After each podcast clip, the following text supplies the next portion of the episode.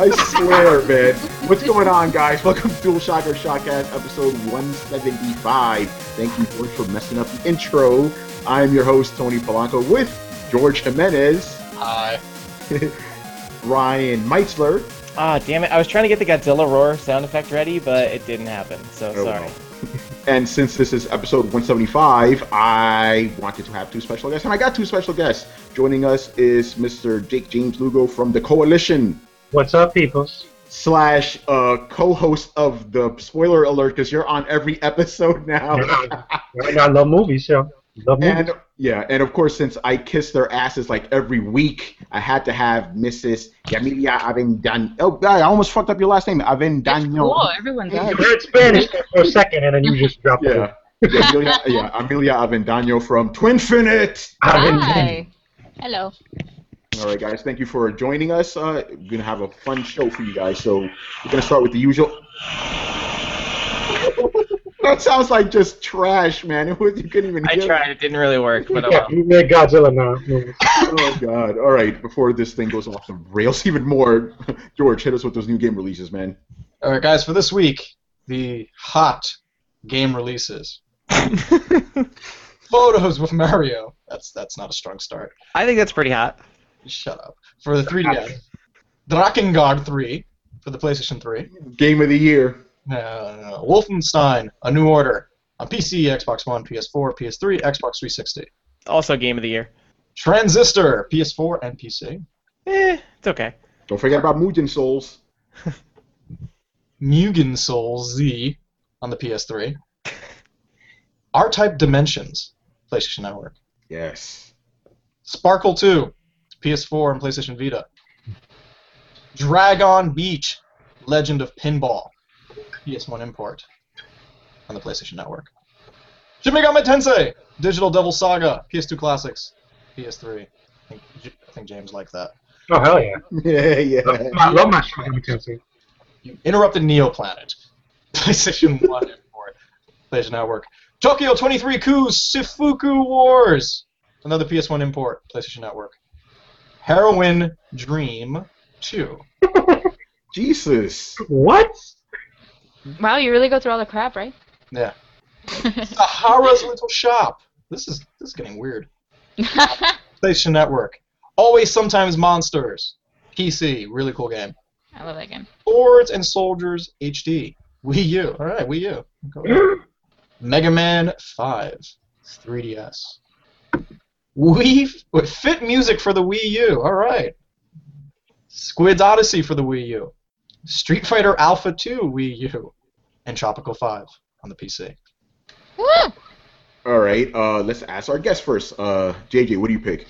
Oh my God, what the heck do I pick? Just one. Number one, we got games finally on Wii U. Besides that, I guess it's a couple of good games, and I like Shin Megami Tensei. Great classic to play. If anybody hasn't played that series, should definitely dive in. Really great series of games and whatnot. And also Transistor. I love Supergiant Games. I love Bastion. Transistor right here is an awesome, awesome game. You say Transistor or Transistor? Transistor. I said Transistor. I said Transistor, right? Transistor, right? Have we been saying it wrong? No, it's Transistor. It's like you got to think about Stan Lee. Transistors. Transistor. Okay, well, yeah, Transistor right here is a dope game. You guys should definitely check it out. Supergiant Games knows what they're doing. Yes. All right, Yami, what's your pick of the week? Oh, man. So many to choose from. I'm a huge fan of that Heroine game. Yeah. No, but I'm going to have to go with... No, actually, a Tropical 5, and it's a tie between Tropical 5 and Always Sometimes Monsters. Ooh, okay. I love that title. Yeah, I like that title. It's Ryan, a great game. Yeah, Ryan, what about you, man? I'm obviously going to go with Transistor. I reviewed the game, so naturally, there you go. Woo! So, yeah. Plug. And maybe also Always Sometimes Monsters looks fun too. Followed closely by Wolfenstein. Nice. George. Yeah, I'm gonna go with Wolfenstein because I'm hearing some weirdly good things about it. Is it Wolfenstein or is it Wolfenstein or something crazy like that? Have we been pronouncing it is it Frankenstein? We've been pronouncing it wrong. It's Transistor, right? I think it's that Bethesda party. That's what the guy was saying. That's Wolfenstein. That German cover band was saying Wolfenstein. That German accent. All right. As for myself, I really want to pick Street Fighter Alpha 2 because that's my favorite Street Fighter game of all time, straight up. But I'm going to go with Transistor. I started playing that. I'll talk about that more later on. Great game. And I want to give props to Wolfenstein, which leads me to the first thing I want to... Wolfenstein? Yeah, Wolfenstein. Go ahead. I was laughing. Okay. let me be quiet so you can laugh. Everyone needs to hear me. Wolfenstein, I want to bring up because earlier this week, I did an interview with some of the guys that did the music for the game. What happened was, when we were at PAX East, we went to the ACES party, and I met the dudes upstairs, because VIP, we're fucking DualShockers, baby. That's how we got it. So we're up there, and we're talking, and I talked to these guys for like maybe an hour and a half just about the music of the game. I was really, really drunk too. So that's probably why it took so long to talk about it. But once while we were there, we're like, hey guys, why don't we do something more formal? So I got together with them last week, and then we released the interview this week, and it was really cool. The game, like I think what you said is accurate. It's weirdly getting a lot of praise. I wasn't expecting that from Wolfenstein, because didn't the last Wolfenstein game do crappy or something? Oh yeah, it did. It did kind of crappy. It was from Ravensoft or Ravencroft. Well, the problem with Wolfenstein has always been I don't think it's been previewing well, because I think the sections we got to play were just very atypical first-person shooter, shoot the Nazi type stuff. Yeah, exactly. The thing that makes Wolfenstein really special is like, hey, there's some branching story stuff here. There's a perk system that wasn't in the demo I played, even though it was like a 3-hour demo. I was like, no, wasn't any of that in there. So it was like I really got such a tiny, tiny slice of the game, and yeah, just I don't think it previewed well at all, which was I think its ultimate problem, because a lot of people are just like, oh, it's another Wolfenstein, Nazis and robot Nazis. Okay, great, I guess. Yeah, the expectations were kind of low. But do you think if the expectations were low, that's why it's kind of getting praised? Like, hey, this game's actually not that bad. You think so? Yeah, I rented it, and I returned it today. I had it for one day. I was not a fan. I think it's one of the most I don't want to offend anyone. That's why I don't like giving my opinion. But I think it's one of the most uninspired games of 2014, actually.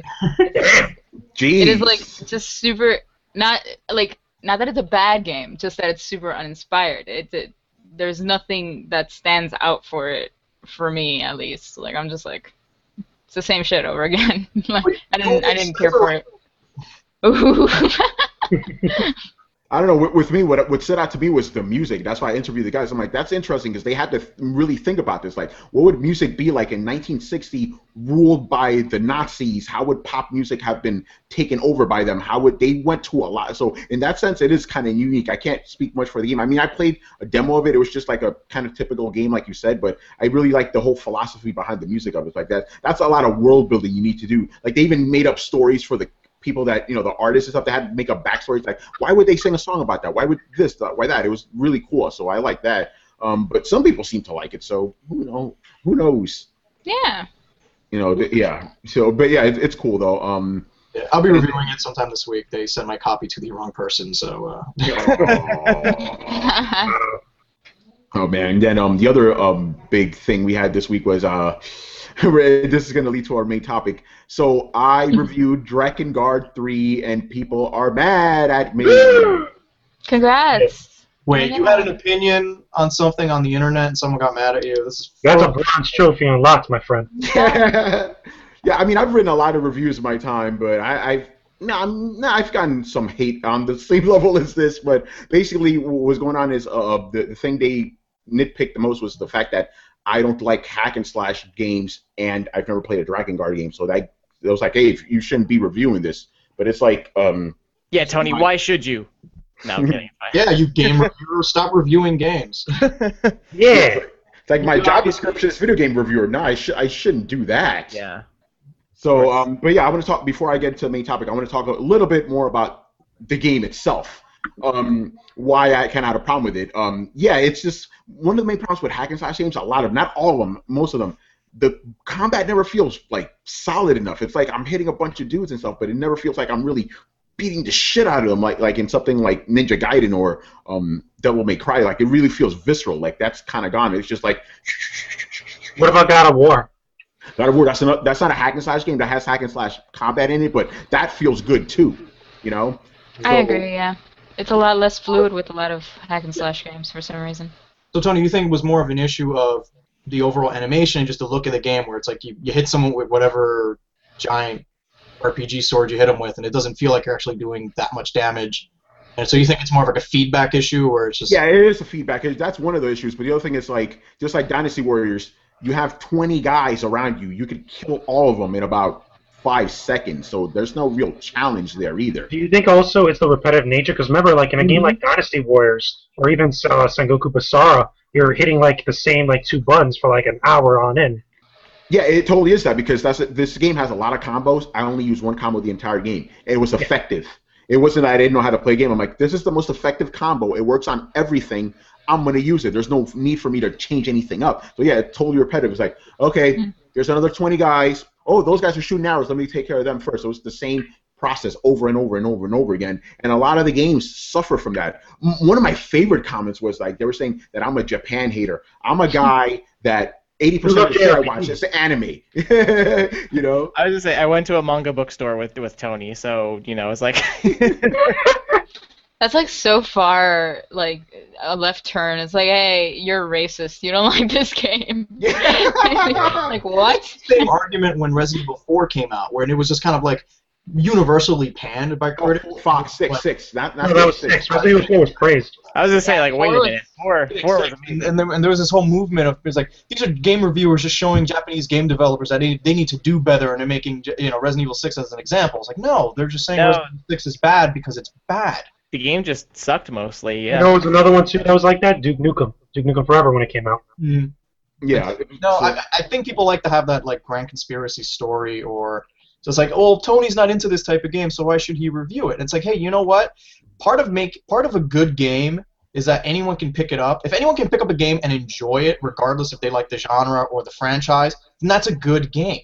Like, you know... Exactly. The problem is when you get to these very niche titles, and it's a niche title. It is. Like, Drakengard will have Drakengard fans, same way Dynasty Warriors will have Dynasty Warriors fans. And they're going to buy that game regardless of the review, so I usually, and I'm like, you're going to buy this game anyway, so you're really just reading this review for some sort of validation for your purchase, or just kind of, saying like, I see, it was good, see, I'm not crazy. And I was like, well, no, if you enjoy the game, enjoy the game. Like, you're reading the review for the wrong reason. The review should be like, if you're on the fence, like, oh, I've heard about Drakengard. Would I like this game? Let me read a review. Oh, this guy's never played a Drakengard game. Neither have I. So now we have something in common. Like, if you are a Drakengard fan, you're going to read the review from, like, a Drakengard fan site that says, we finally got the game, and maybe you'll enjoy their review better. But, like, don't hold one review as to be your... There's no gun to your head. Like, at no point is Tony saying you should never, ever buy this game. I don't care what you think. No. If you buy, I will find you. I will take your shit. Yeah, I ended it like that, too. I'm like, if you like these games, you'll probably dig it. If you don't like these games, you probably won't. And I'm glad you brought that up because, it's like I thought I was... It was better of me to be honest that I've never played these games than to just not say it at all. I think it's better for me to just flat out be like, okay, guys, full disclosure, I've never played a Drakengard game. I don't like the genre. I think it was better for me to do that than just, pretend that I'm like... You know something? I think it's also good also because you look at it a much more objective view. You're not skewed by the stuff that's come beforehand like that. You don't have at least a sense of, like, favoritism or a sense of, like, biasness because you played for the previous games in the saga. You get a much more objective thing. If something sticks out that's bad, you're going to say it sticks out because it's bad. Yeah, exactly. I played enough games because they like the franchise. It's like, people, anyone's a fan of, like, the DBZ games. They'll be like, yeah, but you know what? They got all the DBZ stuff right. I'm like, yeah, that's great, and the game looks fine, but the camera controls like ass, and the fighting doesn't work. Yeah. But, oh, my God, I hope I don't ever have to review one of those games, because I hate every single Dragon Ball Z game I've ever played, bar none, has been crap. Oh, There's only one good one. And that's Legacy of Goku 2. That was the only good DBZ game, the RPG. Oh, my God, really? Not even Budokai 1, guys? Budokai was fail. I like Ultimate Battle 2. That was my favorite. Dragon Ball Z. I'm a huge fangirl. Wait. Which one? Oh, yeah. Get on camera. There we go. Oh, fuck it. I'm not going to put it back up. DBZ works better as like an RPG, like how Legacy of Goku 2 and Boo's Fury was. Those were like the best translations. The beat-em-up ones. The first one I played was on Super Famicom. I'm like, what the fuck? And I love Dragon Ball. Those are terrible. No, you don't play the ones before Budokai. It was like everything before Budokai was a friggin' Badlands, like Exodus up in this bitch.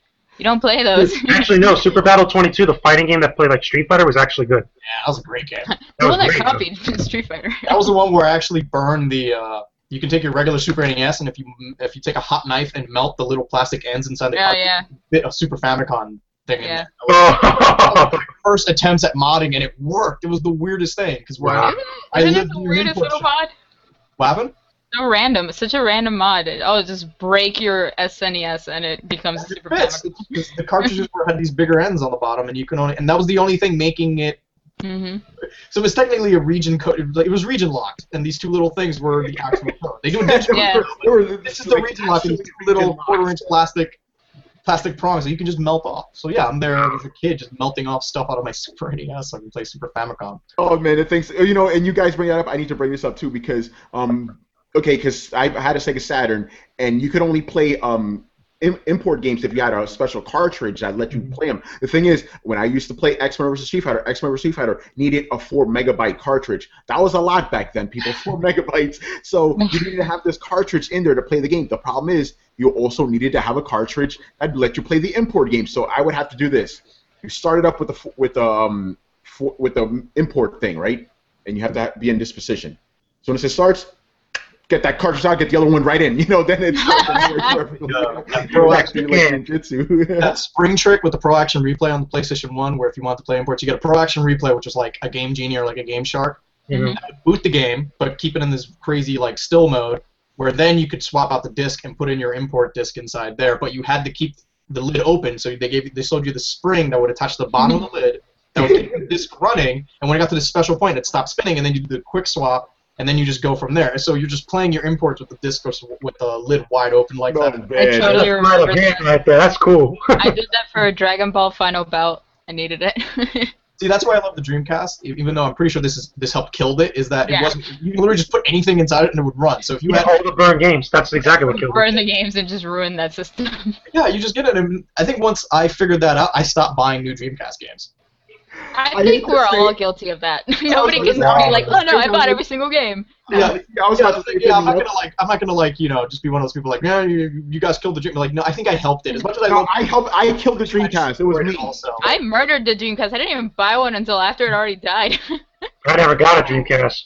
Oh, JJ, we got to kick you off this podcast. Actually, no, I take that back. Because recently, a couple months ago, I bought a Dreamcast and then I got rid of it because I didn't use it. Oh, I love the Dreamcast. No Shenmue for you? I was a Genesis kid. Because, I always grew up as a Sega fan because of Genesis, but I just never got into their later stuff. It just didn't happen. Yeah. I became a Genesis kid, then I became an N64 kid. Oh, yeah, to end my little story, then they released a dual cartridge that had both the 4 megabyte thing and the import thing, so it was great. I'm like, I don't have to do the trick anymore? This is awesome. Oh, man. So, anyway, about the Drakengard thing, this leads into the main topic. Basically, there's a lot of things that people on the other side of the fence don't really understand about the realities of what it is to be a video game writer. I know I had a lot of preconceived misconceptions that were kind of shattered when I got to this side of it. If I was one of those guys, I wouldn't have been as vocal about it, but I would have been like, "Yo, dude, you got to play all the games, man. Like, or at least play some of them to have done this." But now I'm like, there's a deadline. Somebody needs to review this shit. It needs to be done. That's one of them, but I'll get back to myself in a bit. Let's start with JJ. What are some preconceived misconceptions that you had before you were a video game writer, and then after you became one?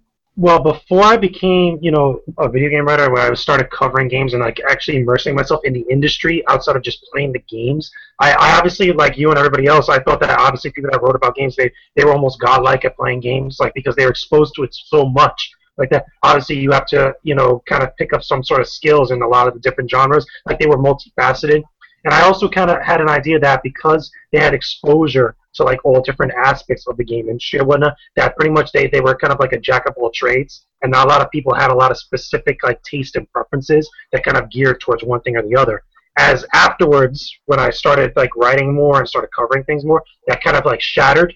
And I also kind of started looking at places like bigger websites, like IGNs and game trailers and stuff. I started looking at them in a different light because I saw now, as opposed to being one wrong answer, one right answer to a specific question or an obstacle or whatnot, there was multiple for me. There was multiple answers to the same question that weren't necessarily right or wrong. They were just a matter of perspective. Because one person doesn't like a particular game or doesn't like a certain genre or whatnot, doesn't necessarily mean that they damn it.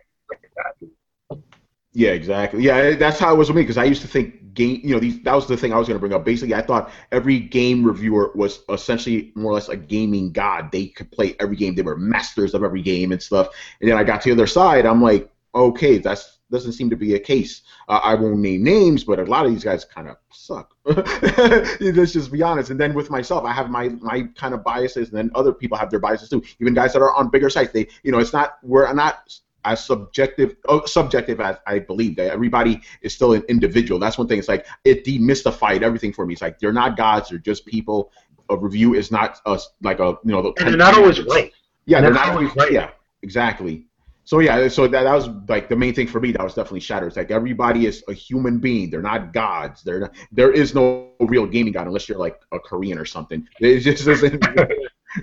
Oh, Yami, what about you? What stuff got shattered for you when you started doing this? Like, no, yeah, I totally agree. It was the same case for me where I was growing up and I took these opinions as all powerful and all that, and then I realized. I'm like, these people don't fucking have a clue.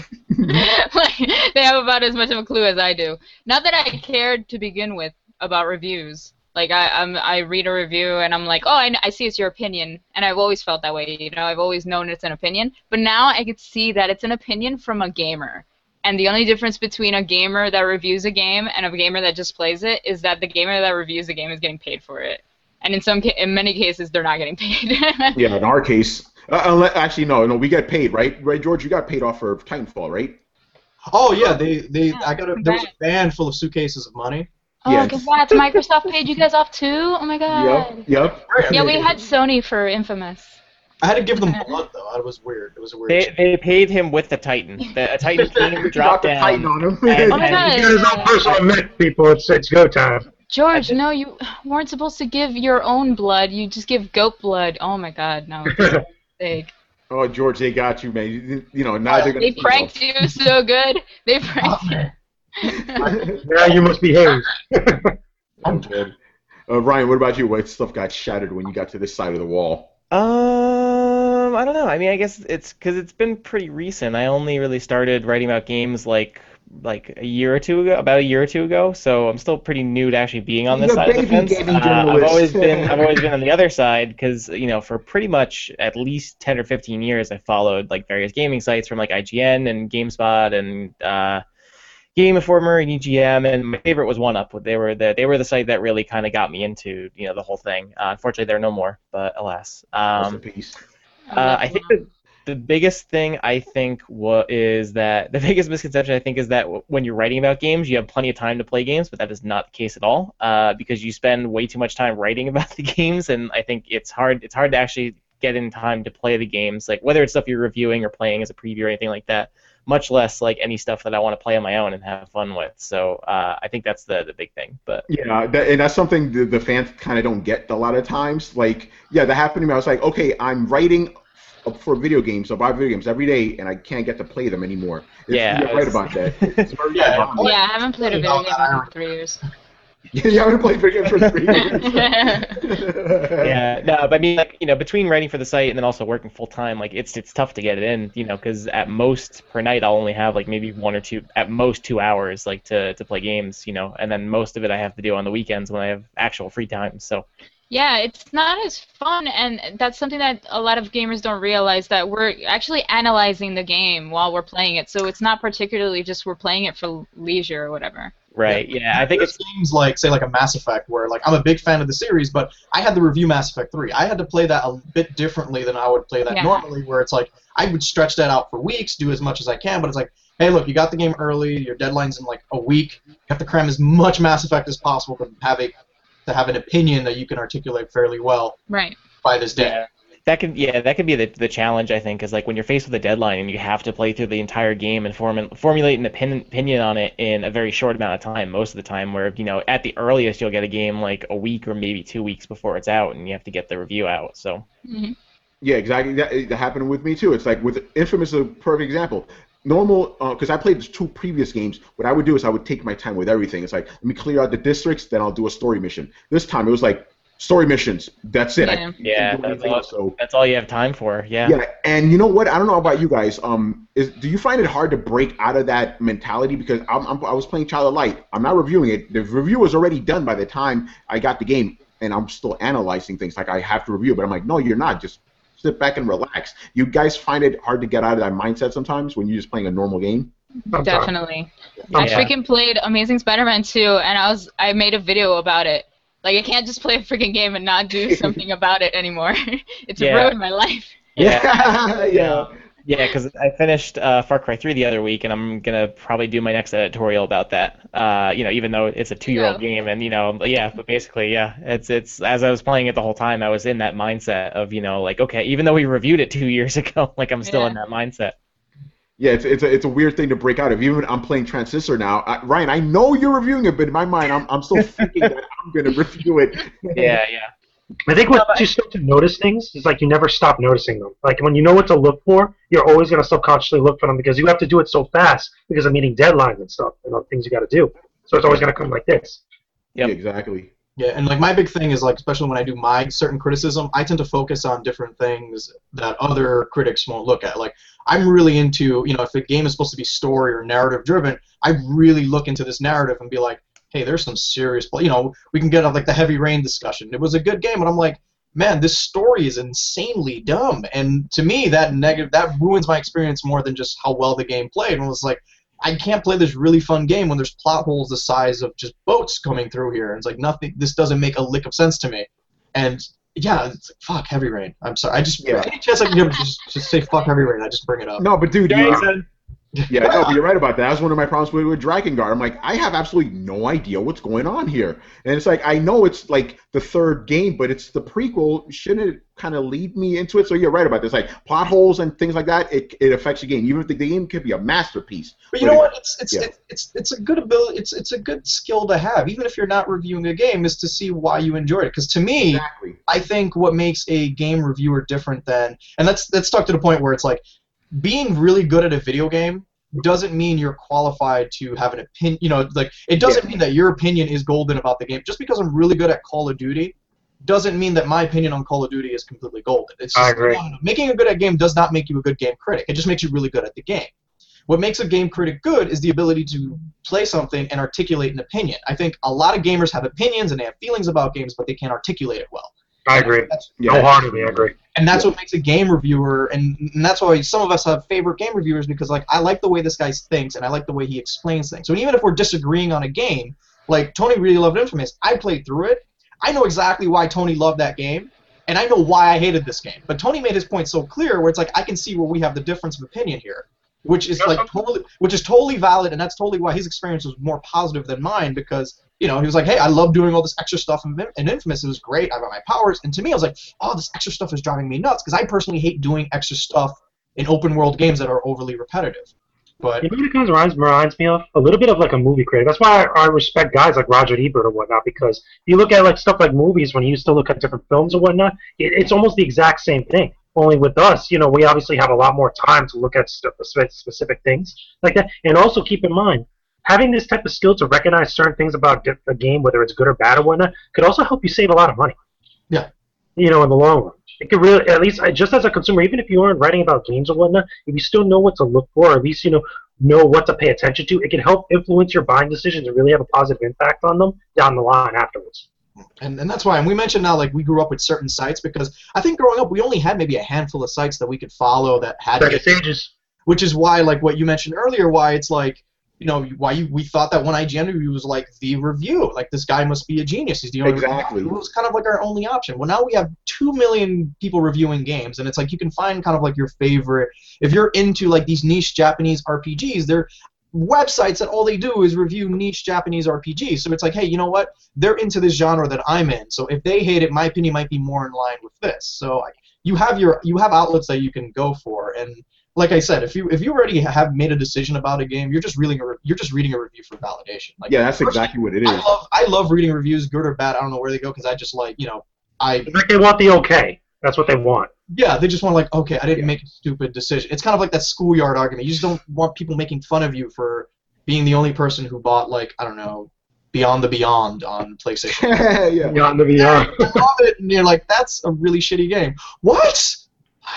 Yeah, I think as far as reviews goes, I think George, you and I are kind of the same. Even if it's if it's a negative review, if the person articulates it well, I like the review itself. You know, because a lot of people. That's one thing I'll admit it. I kind of took this a little personal. Like the review was written bad. I'm like, structurally, was it wrong? Because I don't give a fuck about what you think about my opinion. It's like, did I write this bad? Really? No. It's like there's a difference between how it's written and what's said in it. Because I've read reviews of games that the guy, I like the game, the guy shit all over. I'm like, that was a really good, well-done review, So, yeah, and you're right about that. Things maybe you don't bring up that often. Like, when everyone really liked Bioshock Infinite, I read a review out there where it was like, hey, all this action is kind of unnecessary. You can, if they just ran this, you can run this game through with no violence, and, it felt like the action was tacked on. I think. You know something also? Like, usually when a game is actually really bad, you know how, like, some people get upset when they point out a lot of different faults for a game because they say, like, oh, they were out there looking for faults or whatnot, or looking for things to nitpick at? Yeah. You know, when a game is really bad or really terrible,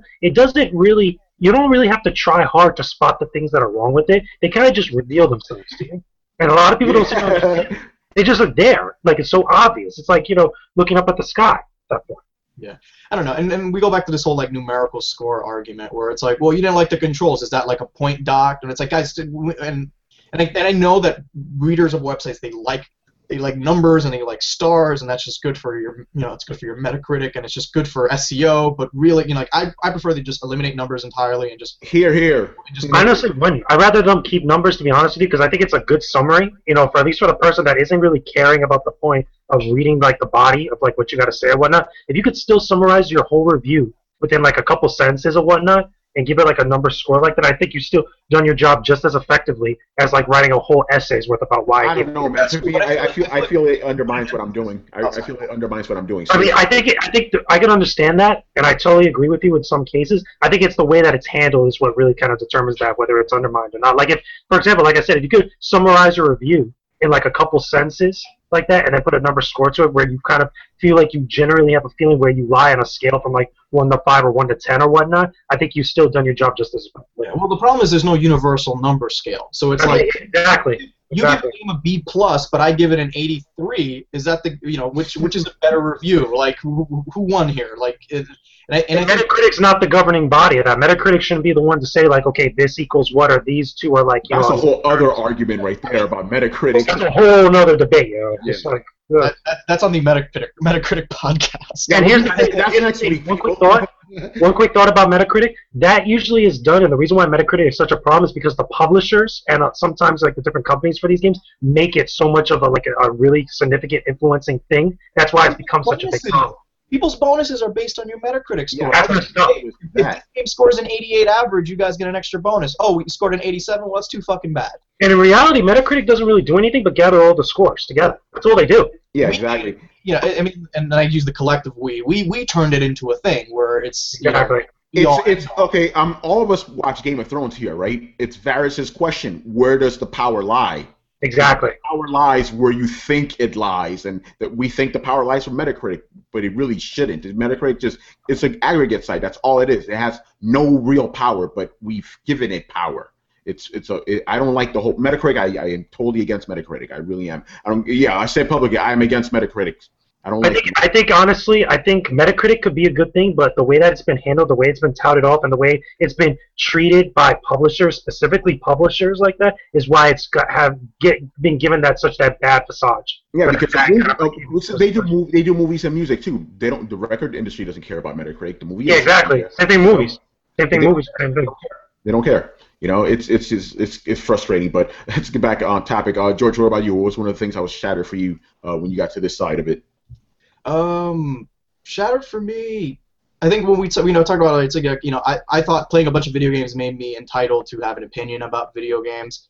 But thing is, I've been reviewing video games for almost like I think 4 or 5 years, so I have a kind of a new appreciation. I kind of have a more positive twist on things, where I kind of have a greater appreciation of how games are made and just like interacting with people who develop video games.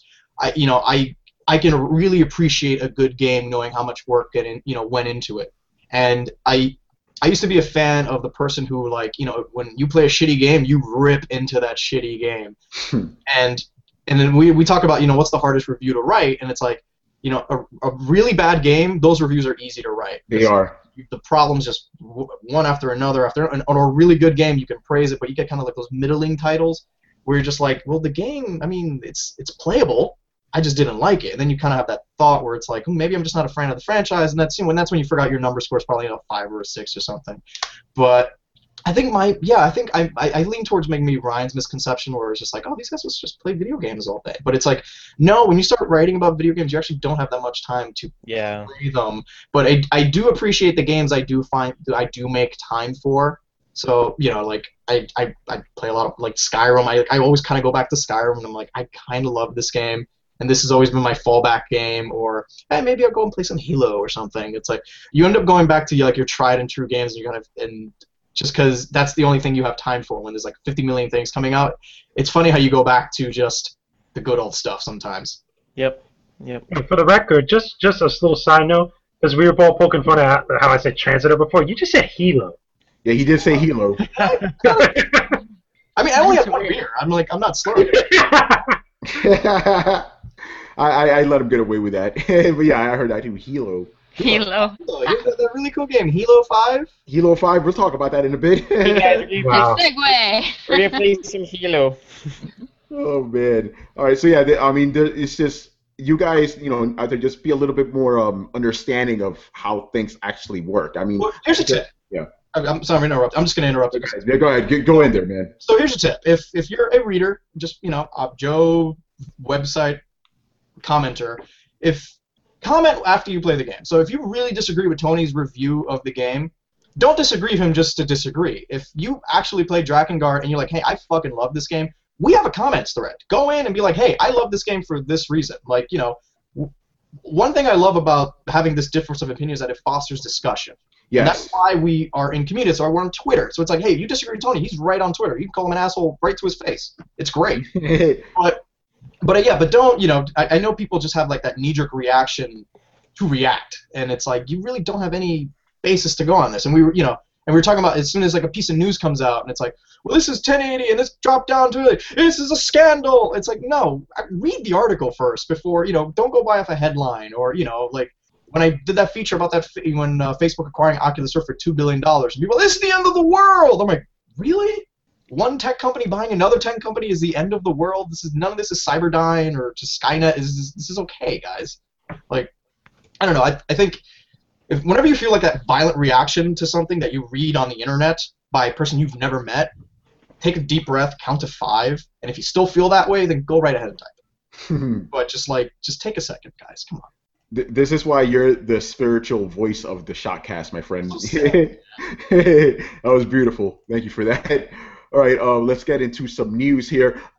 I almost didn't want to put this in the show notes because I hate NPDs, but I think this is just interesting for one thing because Sony pretty much came out on top in April. Do you guys think when Microsoft goes to 400, you think they're going to maybe balance things out?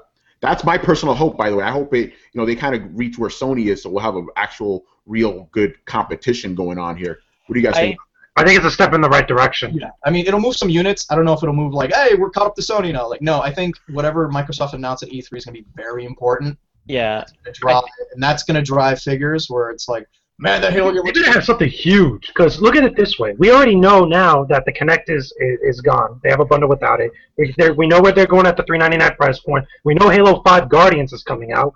They either have something really huge or they have nothing at all. Yeah, Ryan, you going to say something? No, I was gonna say just about the price point thing. I think it's a step in both the good and bad directions. I think because it's a good direction because, like, you know, that was like the big thing that a lot of people like were turned off by with the original bundle, the $500 bundle, was that, you know, that the Kinect didn't really have enough games out for it to warrant, you know, being included and all that.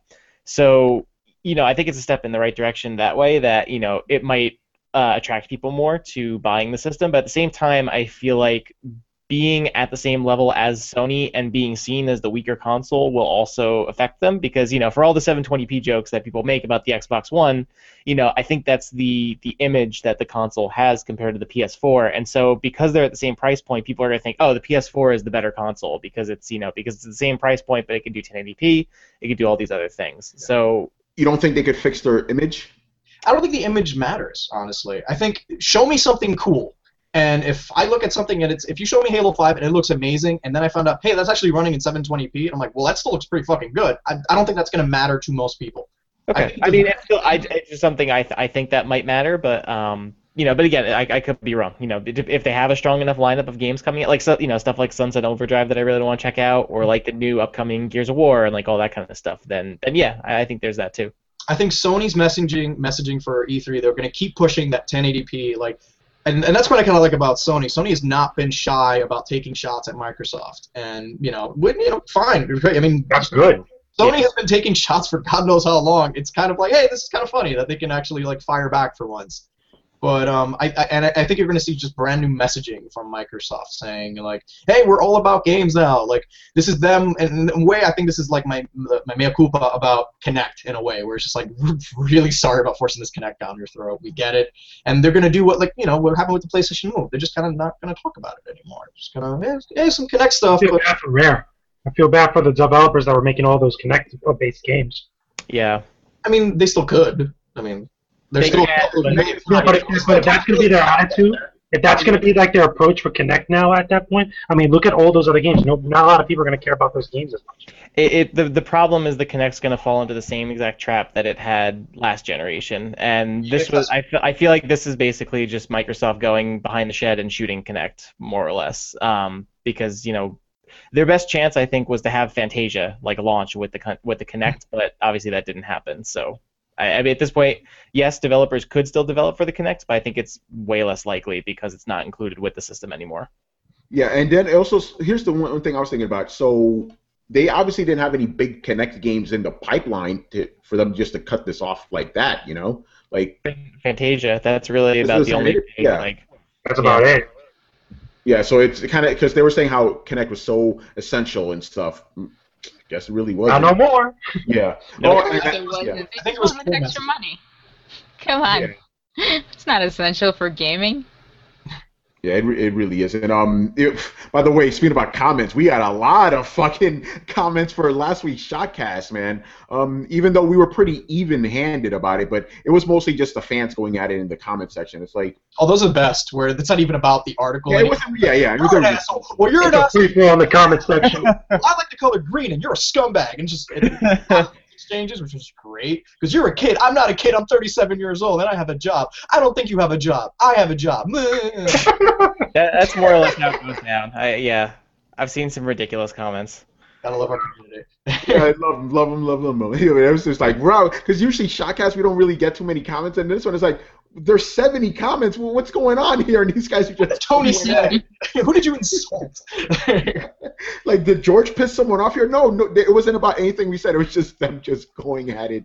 One guy, Damien, shout out to you, Damien. He was giving me some shit. He's always busting my balls. I'm just keeping it honest, man. The Kinect was not essential. Just keeping it real. I like yelling at it. It's so weird because I end up never touching a controller with my Xbox One, and I usually watch TV. That's how I change channels, and to me that works fine. And then I got the PlayStation 4, and I didn't get it without a camera because fuck am I gonna two cameras? No, thank you. So I was doing that, and it was kind of a pain in the butt where it's like, oh, I need to turn this on. And I'm like, oh, I can't just shout. George, what you need to do is you need to have the PS4 hooked up to your Xbox One and go, Xbox, turn on PlayStation. That's what you need to do. That is actually... I only do it because there's a delay, and that's my cable has that feed through there. So I would have, I'd like to try it, but it's just like that seems like why would I do a pass through? It's like that makes no sense to me. But Ryan, go ahead, man. No, I was gonna say that is actually one of the things I was gonna bring up before, but I just forgot. But with Microsoft dropping Kinect, it is also dropping like one of the big distinctive features from the PS4 is the Kinect because it is losing like the one thing that makes it unique from the PS4, and now again they're just gonna, I feel like they're going to be seen as similar systems now. Two systems with two really shitty interfaces now. Yeah. It's going to come down to those exclusive games. That's what it's going to come down to at E3. Which is what this fight should be about. And if there is a fight, I refuse to use the term console war. But that's also what the fights are usually always about. It's just it comes down to the exclusives, where I felt like this generation especially had a chance to be a little bit more distinctive and be more about the hardware rather than just the exclusive games. But now that Microsoft's backed off on pretty much all their promises they had, it's going to come back down to the exclusives again. which is fine. I don't mind. If that's what your consumer base wants, and like Microsoft clearly had a vision for where this Xbox was going to go, and whether that vision was good or bad, clearly we were not ready for it. It was the reaction. That's why they're backpedaling so much. They got such a bad like lashback at them over everything that they were doing. All this could have been completely salvageable if they were a little bit. They made it better. They competed a lot better. Yeah, if you just made the messaging clear, because we were just told about a bunch of things we couldn't do. It's like, hey, you need to always be online. If you can't go online, fuck you. It's like, no. You can't. Why always online would have been a good thing. And if you can't do it that way.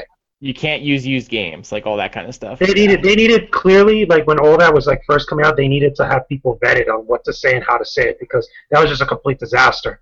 Too many people who should have been media trained. It's like, who should know how to answer questions? Yeah, exactly. It's like that was their own fault. So. Yeah, I mean, tough shit is not a good answer to a question when someone says, "Oh, what if people can't believe?" I don't know. Sucks for them. No, better yet, here's the thing: hashtag deal with it. Yeah, hashtag deal with it. My favorite hashtag of last year, man. That makes me so angry. We're not the extreme generation anymore. We can just give people attitude. Like, no, that's not going to work anymore. You have to actually respect your consequences. Yeah. Oh god, I study mass communication in my university, so I just got fucking pissed over that guy. Like, how stupid do you have to be to act that way in front of your consumers? Like, you're selling a product and you're treating them like shit. What's wrong with you?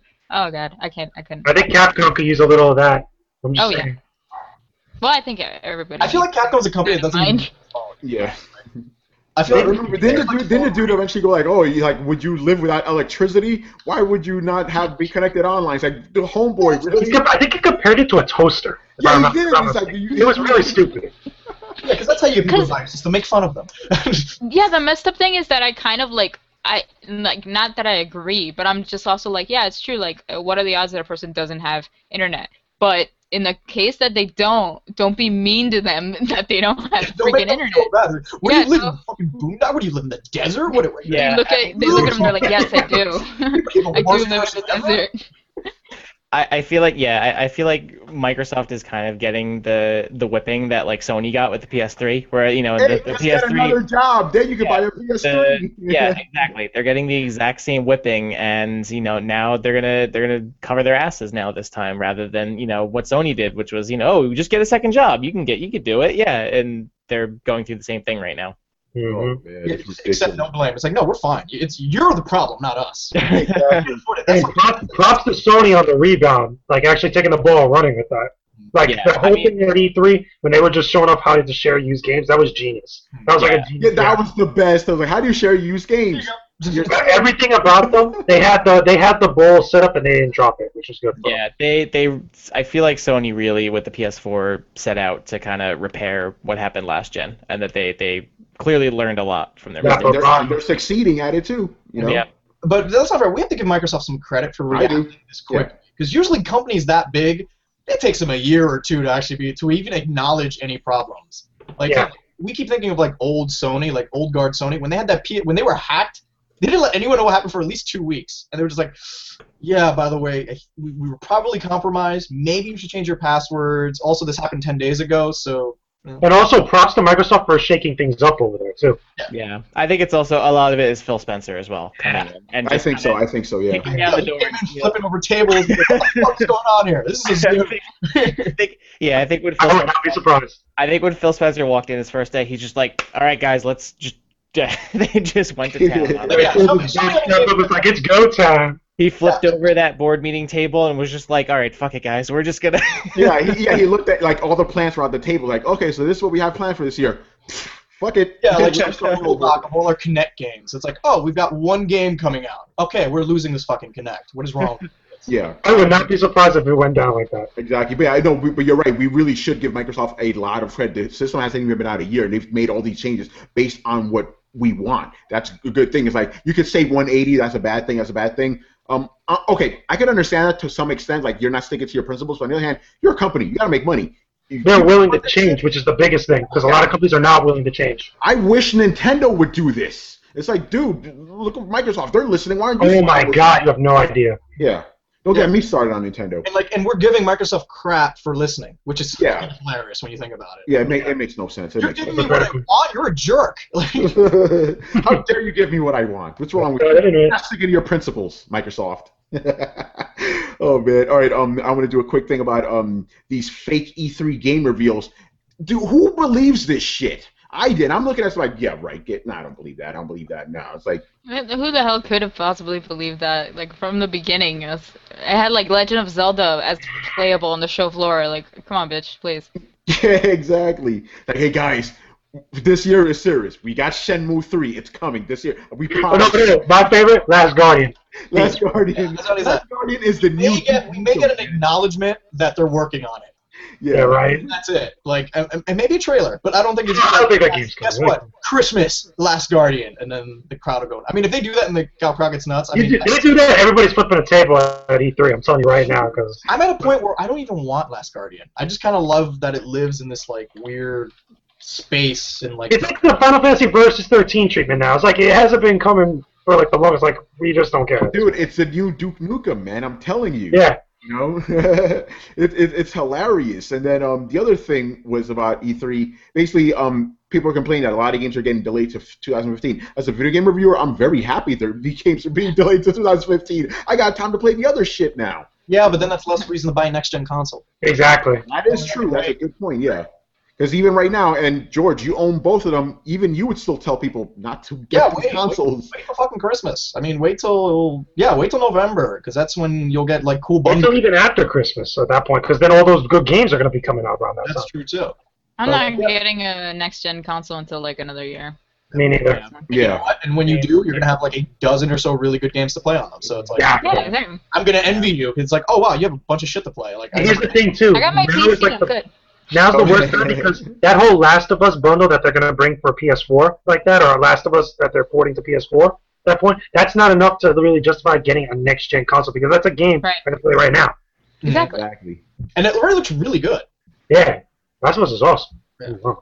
Yeah, I mean, George, I remember you were struggling with, like, should I get a 3DS or a PS4? It's like, 3DS has games on it already, so yeah, I totally understand that. Even now, I bought the deciding factor was just, like, I actually don't commute, like, I drive to most places, so it's like, that's the only time I'm ever going to touch a handheld system. And also, I have an iPad, and the iPad has some really good games on it, and I already have it, so I don't have to, like, pay anything extra for it. Just $6 for this game. I'm like, all right, great, fuck it. No, it was amazing. Oh, man. All right, let's talk about Halo 5. This was a big surprise, wasn't it? I'll be honest, I didn't do too much research on Halo because I don't really care. What can you guys tell me about this game? Or tell us about this game. What's so special about it other than it being... This is just straight for Xbox One, right? Why the subtitle, honestly? Like, why the subtitle? I mean, traditionally, all numbered Halos, like the main ones in the series, Star and Master Chief, have all just had a number in it. Usually the spin-off games are the ones with the subtitle. Well, the first Halo had a subtitle. The first one... Oh, yeah, Combat Evolved. Yeah, Combat Evolved, yeah. But like Halo 2, Halo 3, and Halo 4 didn't. I mean, you had Halo 3 ODST, and that pretty much got rid of Halo 3. It's just ODST at this point. Yeah, I mean, unless this one, maybe it's not going to feature Master Chief prominently. Mm. Because remember that first that I saw didn't look like Master Chief. Well, Master Chief, and then there's another Spartan on top. So that could be... they said that's not Cortana. A lot of people were confusing that for Cortana, like, you know, she's getting like a redone or like she's getting... Or Sarah Palmer, but it's like, no, maybe this will be more of like a Spartan-focused game, like maybe people from Reach, maybe it's June, who was one of the Spartans that escaped, but I don't know, it's Halo. I mean, Halo always has this really cool kind of... I always liked Halo art, because I always thought Halo did a good job about making like a very pretty world to shoot funny-looking aliens in. Yeah. So, it's good. It was colorful. It's colorful, and like, and they always like huge skyboxes, and like getting into a vehicle in Halo was always really good, and like it was always a good build up when you got into your tank or your flying thing, and they do really good like minute to minute combat moments that I think is always really strong in Halo games. I don't know. I like the fact that they acknowledge and it's official. It's like, hey, we're because you know they're working on a Halo game. Yeah. That's all really people want sometimes. It's just give me the announcement. Let me for some reason that makes people happy when they know stuff's being made. It's something that we do, and something we always complain about Nintendo. It's like, we know you're working on a Zelda game. Just tell people you're making it. Tell people that, you know, Smash Brothers is coming out. We know you're making it. Just do that announcement at E3. You'd be surprised how many pre-orders you move just by acknowledging someone that you announce it. That's why the consoles they sell. Yeah, like I give Square Enix a lot of credit. They just acknowledge stuff that they're working on. It's like, yeah, we're working on another Hitman game. We don't have a title for it yet, but yeah, we're working on it. We know that we're working on it. So let's just cut the bullshit and just do it that way. That way you don't rely on like someone leaking something on NeoGAF where it's like, oh, it's a bald head, it must be Hitman guy. I'm like, no, you know, take your press releases in your own. Doing like what Ed Boon's doing now for Mortal Kombat. The number 10 is everywhere. We all know what Mortal Kombat's coming. I mean, yeah, exactly. It's like, really, come on, like. Unless you're really gonna blow me away with this trailer, then fine. But just say, yeah, we're obviously working on a Mortal Kombat, guys. Come on, or a new DC. Yeah, or what Kojima was doing is like, dude, it's Metal Gear Solid 5. Like, come on, just stop. That's the biggest troll in the gaming industry history. Like, seriously, we knew we had a fire whale, and we were all questioning it. We all had no. There was like a moment there where we actually believed like what he was doing. I didn't. I was like, this is Metal Gear. I didn't believe it for a second. I think we're on to Kojima at this point. Yeah. It's like, but he's the biggest game, period. It was hilarious. I'm like, come on, dude. Seriously, it looks like the Fox engine. What else is it going to be, you know? And the freaking name Joaquin Mogren is like an anagram of Kojima's, like, dude. And then they had, like, Konami people at the, what was the name of the studio? Moby Dick Studios. Was like, oh, yeah, Moby Dick Studios. Yeah, it's like a bunch of Konami people at the party for Moby Dick. What could it be? You know, props to them for being there and doing that with a straight face. But yeah, but with that said, I thought it was great. I thought it was a lot of fun too. You know, I like when companies, you know, have fun with us and like, hey guys, you're on the joke, right? Let's just keep it going for a little bit longer. Yeah, but no, Halo. You know, just knowing that Halo 5 has a release window or it's being worked on. You know, it shows a good sign for, it's like, okay, good. I know if I get this Xbox One, I know there's going to be I know to expect the Halo game because there's a release date, and there'll probably be some footage at E3. Like I said, and you'd be surprised. People will buy a console knowing that, you know, a lot of people bought PS3s. Oh, dude, I did the same thing. Yeah, with PS3, I'm like, I got God of War, I got Final Fantasy, I got... People bought PS3 knowing that Metal Gear Solid 4 was coming for this system. And as soon as it was announced, it's like, hey, it may be a year or two off, but I have the system now, so I know I'm... If that's your franchise and all you need to do is just have that assurance that it is coming out on your system, then you'll buy that system and you'll invest and you'll be like, all right, well, everything I do right now is a build-up to this Metal Gear Solid game. And I think that actually announcing those exclusive titles actually help. I mean, even if they are a year or two down the road, it helps because it just gives people some security where it's like, okay, good, so we're definitely coming out on this system. It's not a multi-platform thing. Like, yeah, I think the multi-platform things also could help, because look at Final Fantasy 15 and Kingdom Hearts 3. When they showed that at the Sony press conference for PS4, people lost their damn minds at that point. And they were like, yo, I'm going to get it on this console, like that, even though they know it's coming out on the other platform. Yeah, eventually. But the fact that they actually just showed it and actually made a big deal about it and acknowledged it, like what you were saying, gets people excited. Yeah, we were talking about like what was going to be the E3 trend, and it's going to be a lot of companies...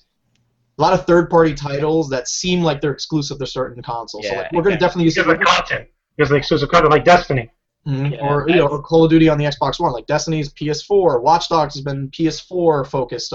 Every time you see a demo playing out there, that holds a lot of weight for people when you see someone play a live demo and it's a PS4 controller or an Xbox One controller, even though it's going to come out on both.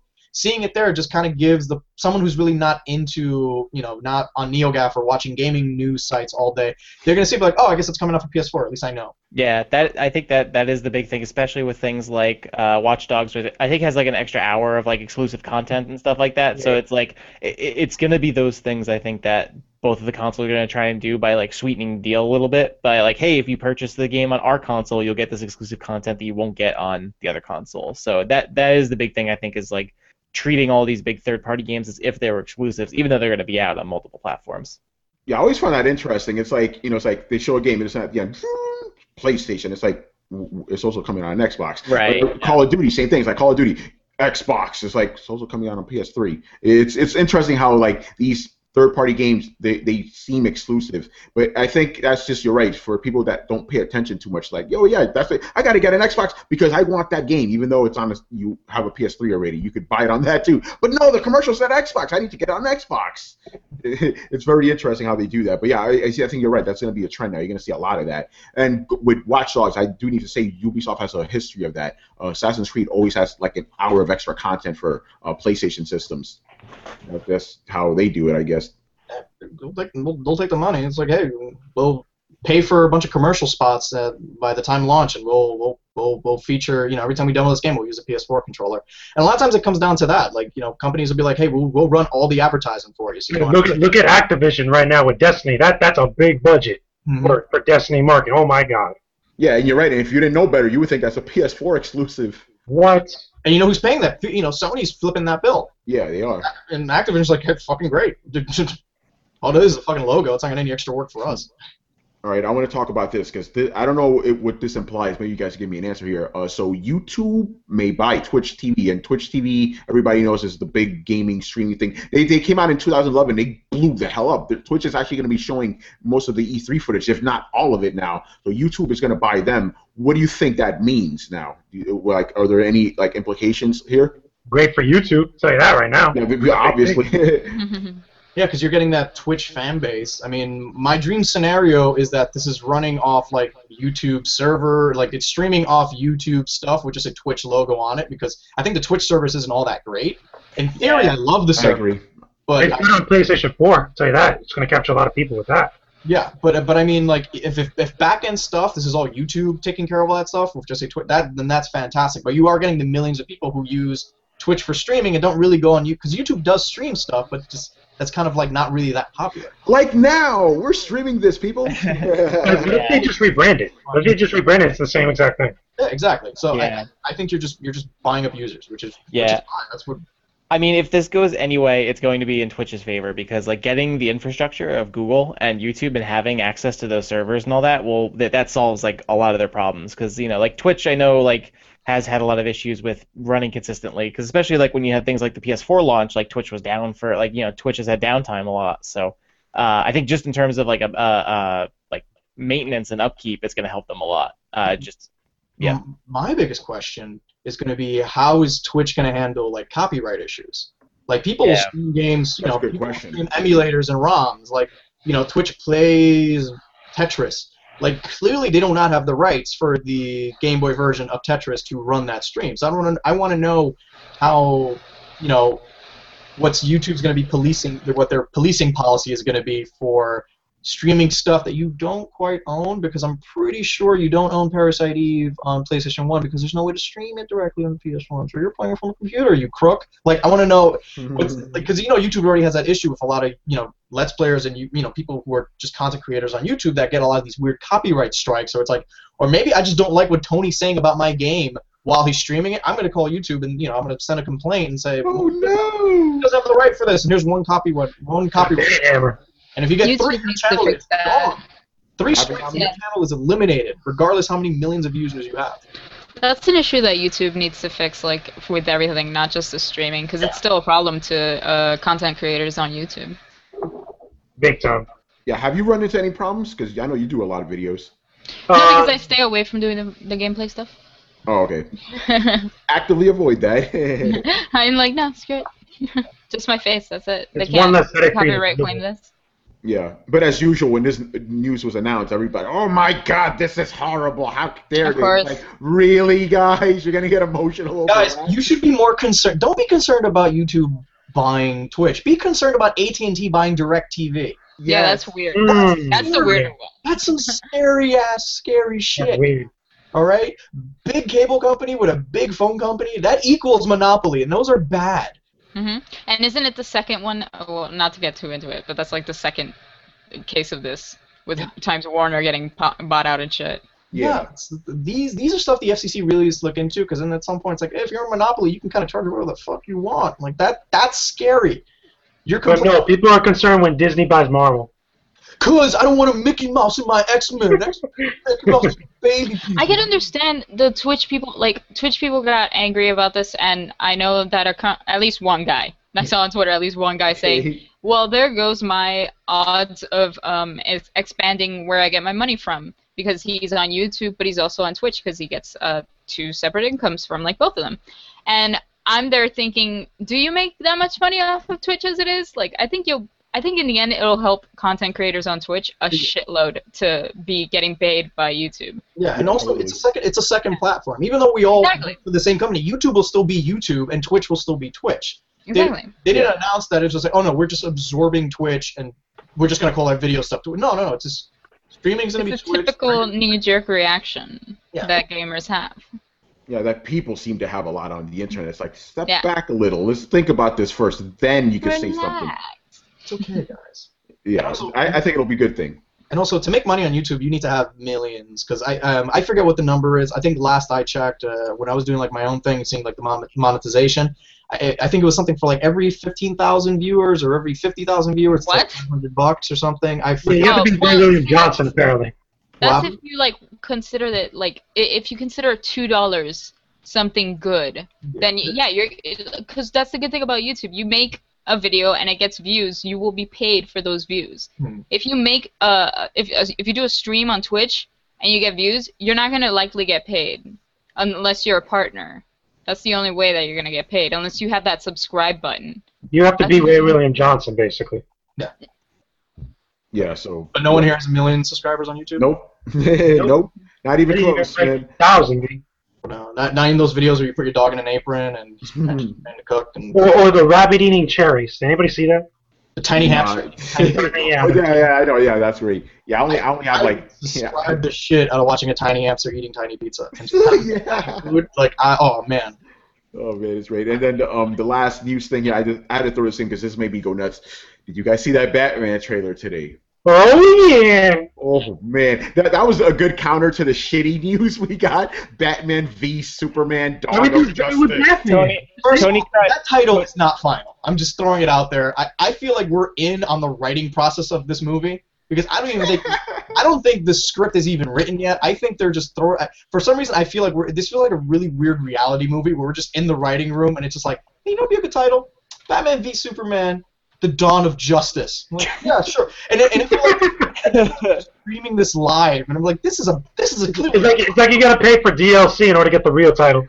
I wish you were right. Yeah, go ahead. Zack Snyder's gonna change his mind like 5 days before the movie comes out. He's like, no, that was a stupid title. Just like you know. World's Finest. That's what the movie should be called, World's Finest, because this is what it is. Really. No, we should call it The Dark Knight Returns, because you know. Yeah, that's right. It should have got the outfit. Yeah.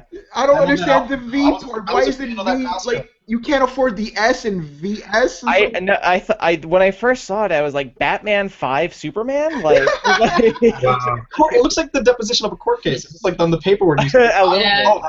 Wade. You're right. Alien versus Predator is doing it wrong. It's actually going to be a legal battle between Batman and Superman. Who's the plaintiff is what I'm trying to find out. I feel like this is just a lot of placeholder information. Like that title is clearly going to change. I hope so. I really hope you're right, dude. There is a god. What if it's just called Dawn of Justice? There is no god, Jorge. That's the thing you need to understand. The reason why I say that though is because like you know how DC is with a lot of their ambiguous titles. Like they don't necessarily say Batman. You know, except for like Batman Begins, but then they start going into like The Dark Knight Rises, Man of Steel, you know, things like that. It's like it's kind of like their thing now, as opposed to like Marvel, who actually has their superhero names in their movies.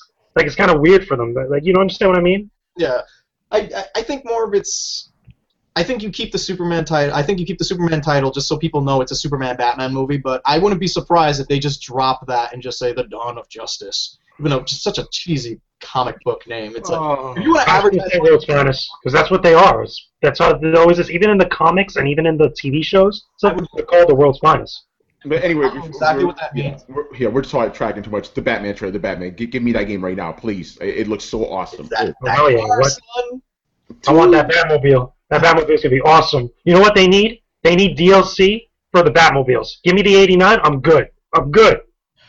I just like the fact that he has like a bat suit that has like all these little moving parts in it. It's so awesome. It looks like the Iron Man. It kind of looks like an Iron Man. Yeah, it totally did. I was like, is that Batman, Iron Man? What's going on here? But I thought it was great. I'm like, yes. I liked Arkham Knight just kicking the shit out of him. Like, oh, you got a cool suit too. And they're just punching each other in the face. And then Batman shooting himself out of the car, then flying around, then landing back in the car. I'm like, how unnecessary, but amazing. Let me just drive there, Batman. But, oh man! Oh yeah. So yeah, that's October 7th. It's like, give me that now. Oh, thank God Rocksteady's doing it. It gets me excited about it because when I saw the Arkham Origins trailer, I just did not give a damn. Like this one, I care a lot. It was the Batman game we didn't need nor want. Yeah, it wasn't into Origins. Origins. I never even played it. It's like, what is it? The Batman game we didn't want and we didn't deserve, or something. It's like Batman game that didn't exist. I played it and. I played it for 5 minutes, and I was like, "Oh my god, I can't do this." You think that's bad? And you like Blackgate? Blackgate's worse. Which one? Blackgate, Arkham Origins Blackgate. Oh wow, that's worse. A lot worse. That's Yami, the Vita one? Yeah. Yeah, Yami, you like the other Batman games too, right? I love Batman, yeah. The freaking Arkham series is like one of the best superhero series of all time. And then I played Origins, and I was like, I can't do this anymore. I can't be Batman again. It seemed like a very list Batman game, where it was like, we have an open world city? Yes. Is it Arkham? Fine. Is it Christmas or snowing? Yeah, sure, why not?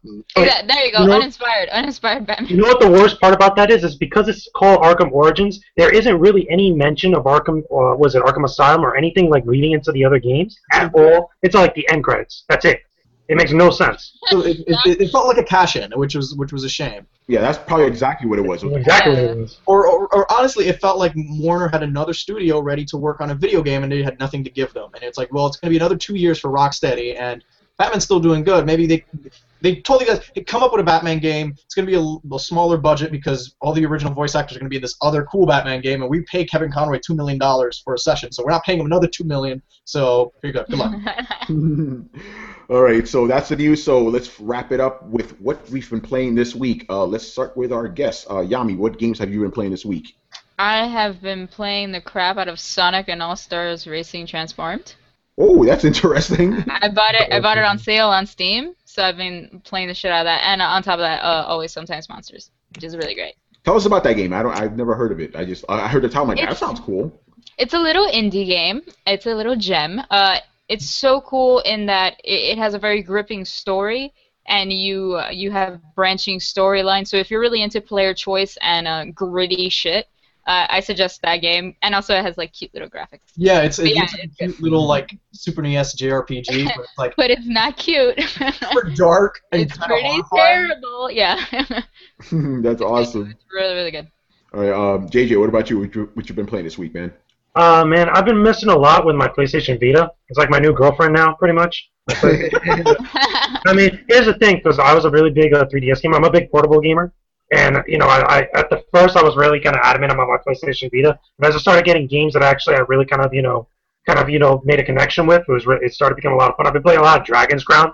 Dragon's Crown is awesome, one of the best. You and I need to play together then. That's God, awesome. You need to play that with me because it is awesome. Yeah. Awesome for four people, it's amazing. It's an awesome action RPG. And I've also been messing around with Super Stardust Delta, which is a little bit older, but it's still a great game to own on PlayStation Vita. It's really cheap now on PSN.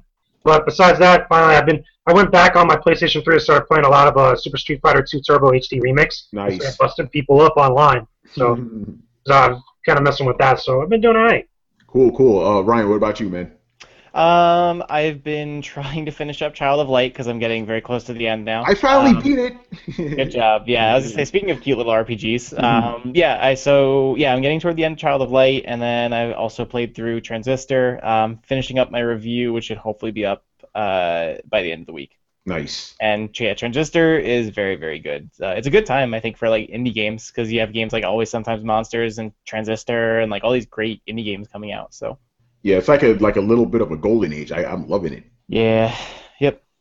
George, what about you? Since I'm a brand new PS4 owner, I went back and I was like, I gave Infamous a shot. We were talking about it earlier. A good game. I didn't super fall in love with it. I think it falls into that open world trap where it's just like there's a lot of stuff to do, but I just kind of want to do the story mission and dick around with the powers. I think the recreation of Seattle is like really on point. And then I kind of realized Seattle's like a super boring city, so so it's not that good of a recreation. That is it. Like, oh, this is a really cool, authentic, amazing-looking city, and I'm like, there's nothing to do outside that fucking Space Needle. It's like I kind of don't care. But the game itself, I thought it was a great, superhero game. To me, that worked really well. I love I won't reveal the last two powers, but that third power is amazing. Yeah. I love the third power. I'm pretty sure I talked about that in my review. You could probably say it. Oh, the video. The video power, yeah. That's amazing. Like, you draw powers from TV screens, and then you throw, like, digital swords at people. And I was like, that is kind of neat, and it's super original. Dude, when I got that power, this is what I thought to myself. I'm like, when in comic, because I've been reading comic books for over 20 years. I'm like, I've never read of a power like this. This is really cool. I like it. It's very unique. Power, video power. His power is the internet. Like, he just threw streaming. You see the little buffering things on your power, and I was like, this is kind of hilarious. You're throwing YouTube videos at people. I haven't got to play Infamous yet, but like, you know, from all I saw, like, I remember when I first saw it, and they said like, oh, you're gonna have like smoke powers. I'm like, okay, that's kind of cool. But then I heard about like the neon powers, and I was like, oh, this sounds like interesting. And I think what broke the game for me is I maxed out all the neon powers super early, so I got that super speed. So I really didn't care about any of the other powers because I can run really fast for unlimited amounts of time. And I was like, well, why do I need to fly around? Fuck flying. Flying is dumb. I can just do super jumps all over the place. I was like, all right. But, I mean, I thought it good, you know, nice, good ending. I think it was good addition to the Infamous kind of franchise. Can't wait to see what they do. I want to see Sucker Punch move on to something else. Agreed. And which kind of leads to the other game I played. I played Killzone Shadowfall for the first time. Well, that's a lie. I played an hour of it when the PS4s came out on a neighbor's PS4, and I literally just put the controller down. I'm like, I'm never going to play this game ever again. And I walked out, and then I was like, I shouldn't do that because I always get into arguments about Killzone with other games journalists, and I'm like, you know what, let me play through this game, and then reaffirm my argument this game is terrible. I think Mercenary is better than that one, honestly, on Vita. Oh, it is, it is. It kind of falls. It has that Crisis problem where it's a gorgeous looking game, but it's so fucking boring, and the combat is terrible because it's just dudes with helmets looking at you and occasionally shooting you. And I was just not feeling it. And I got through 3 hours of the game, and then I gave up.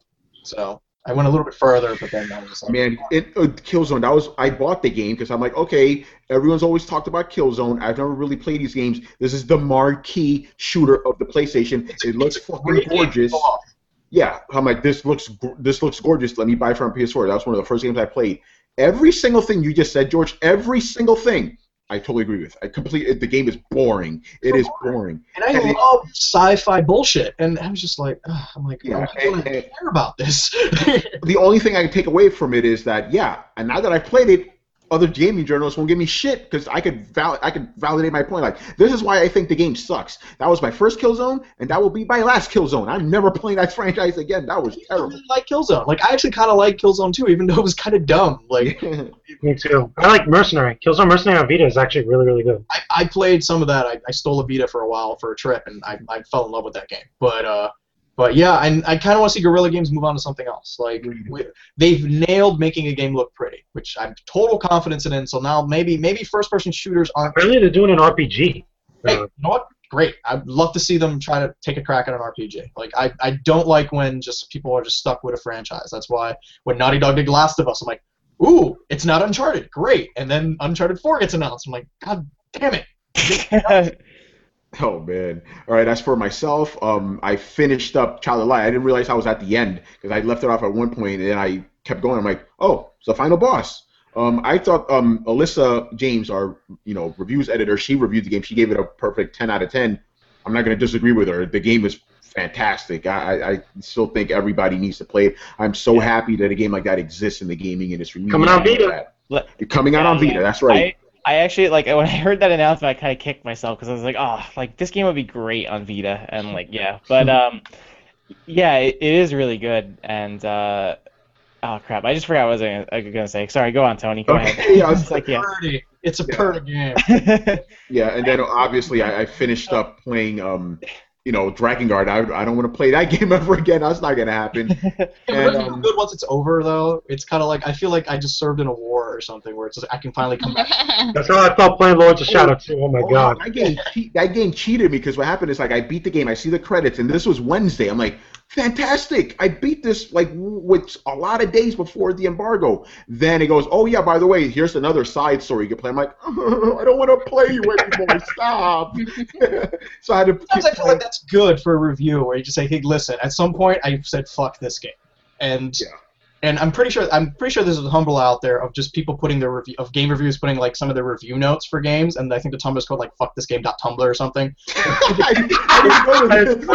put their awful notes about like shitty video games they play, and it, and just like, you know, stuff you actually wrote in your notes was like, worst piece of shit ever, kill myself, or that kind of stuff. Like, I wish I could post my notes as actual reviews, because they're far more entertaining than the, you know, like, structured ones. I just go crazy with my notes, you know? Yeah, so we should have a feature, because I used to do the George notes at the end of my reviews, and I've gotten better not putting them up, because I'm like, ah, they seem kind of dickish, but I think we uniformly agree to put, like, some funny little notes that we've taken when we do a game, then I think that'll work.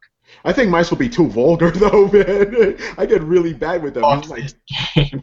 Yeah, yeah, exactly. Like, here's my review for this. Fuck this. You know, conversely, I want to do the opposite.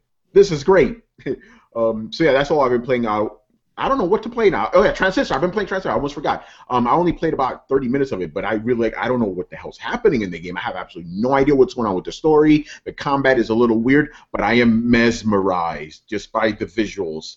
And if you have this on PS4, make sure you turn it on so the voice comes through your controller. It's really cool that way. You know, yeah. It's a lot more fun like that. Yeah, that's one of the things that I admit. I played the PC version, but like it's like, man, I wish I had a PS4 for this, because that would just make the game so much cooler. Like, because I got to play it at PAX, so the PS4 version. That, like, I saw the controller lighting up, and I was like, oh man, that's cool.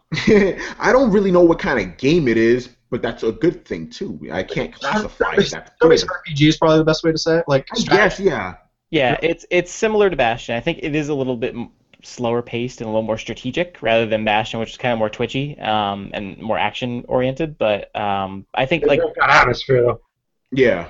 Yeah. Yeah. Great music. That's like the soundtrack's on Spotify. So if you have Spotify. Yeah. Oh yeah. It's it's available. It's on YouTube. It's on Bandcamp. It's pretty much everywhere now. It's really, really good.